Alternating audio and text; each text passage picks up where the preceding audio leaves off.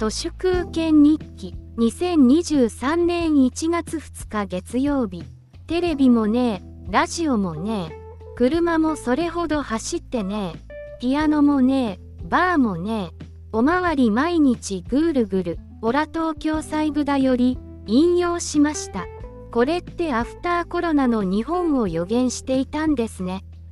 大晦日の NHK 紅白歌合戦。別名 SNS 歌謡祭の世帯視聴率が35.3%の歴代ブービー賞。そもそも世帯視聴率なんてどうでもいいですよ。これ多分セットインユースと言われる今日本にある全てのテレビ受像機の台数に対して実際に視聴されているテレビの台数の割合が劇的に下がっているんだと思います。テレビもねラジオもねネットフリックスとアマゾンプライムのラジオみたいなミュージックで十分です。ネットフリックスは日本のコンテンツに目もくれず世界各国の再生回数ランキングの上位を追いかけています。最近では BGM の代わりにネットフリックスとかアマプラのドキュメンタリーを垂れ流しています。昨年は日本のデジタルジャーナリズムがほとんど儲からないことが完全に証明された1年となり NewsPicksからノートまで一気呵成にオワコン化して新聞の発行部数も元気に毎年200万部くらい減り続けて諦めの年となりました。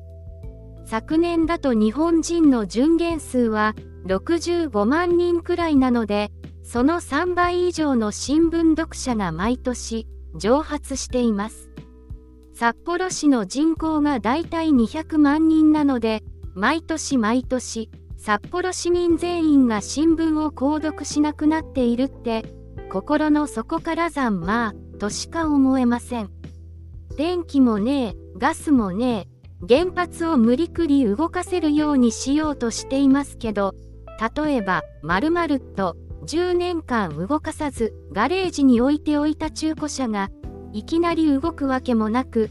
さらには当然10年落ちの中古車になるわけですから常識で考えて価値はゼロどころかマイナスになりますよね。でも原発は売っちゃられていた10年間の時間はチャラいわば時間の特性例になっています。そしていよいよそのヴィンテージ原発が動き始めた頃確実に原油安になっていそうで原発って実は有事のベースロード電源にはなりえないと思うんですがどうなんでしょ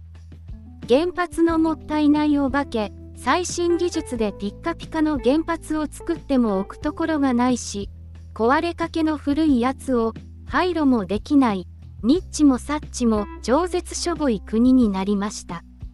原発メーカーの東芝はいよいよ今年この世から消えていなくなりそうですし日立も全社員をジョブ型雇用にするとか抜かしておりこれから数年はジョブディスクリプションを書いてるだけでほとんど業務停止何もできなくなりそうです。本日は以上です。ありがとうございました。人の行く裏に道あり花の山。